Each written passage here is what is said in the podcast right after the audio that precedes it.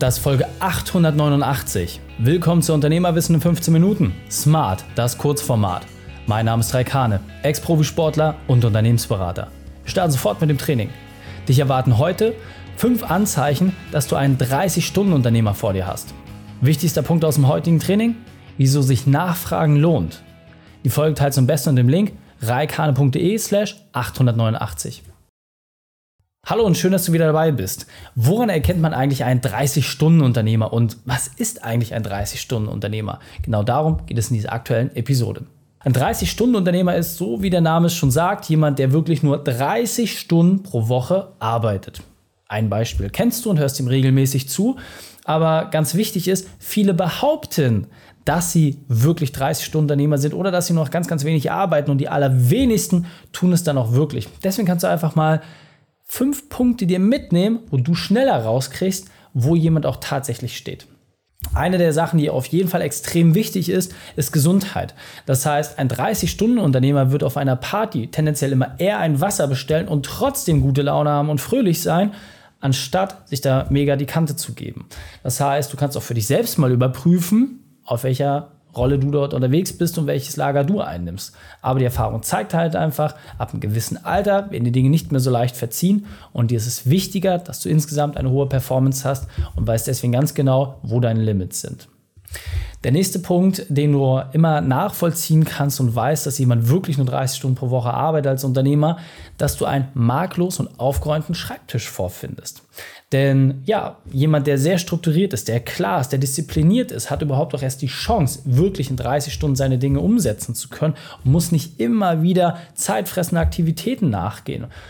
Sowas siehst du auch schon an der eigenen Grundordnung, die du nach außen wahrnehmen kannst. Das heißt, wenn jemand sortiert ist, klar ist, strukturiert ist, dann siehst du das auch nicht zuletzt an seinem Schreibtisch. Also lass dir gerne mal Fotos vom Schreibtisch der Person schicken, dann merkst du relativ schnell, ob es stimmt, was die Leute sagen.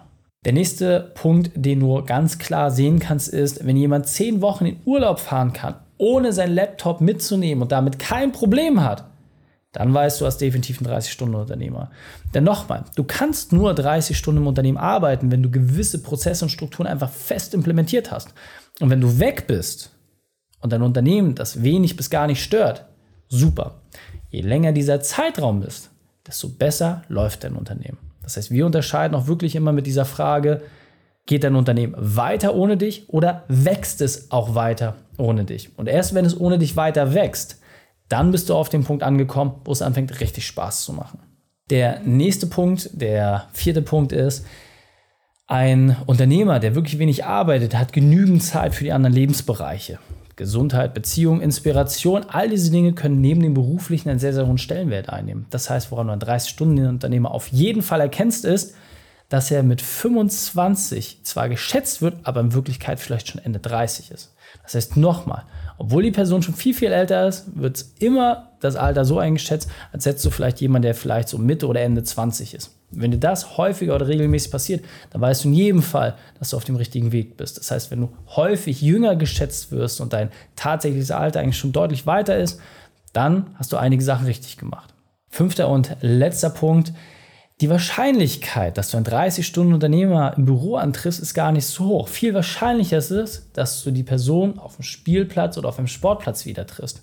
Das heißt, ein 30-Stunden-Unternehmer nimmt sich sehr, sehr bewusst und gezielt Zeit für Familienaktivitäten, die eigene Fitness und muss nicht Stunde um Stunde im Büro verbringen. Nochmal, klar, diesen Standpunkt muss man sich auch erstmal arbeiten.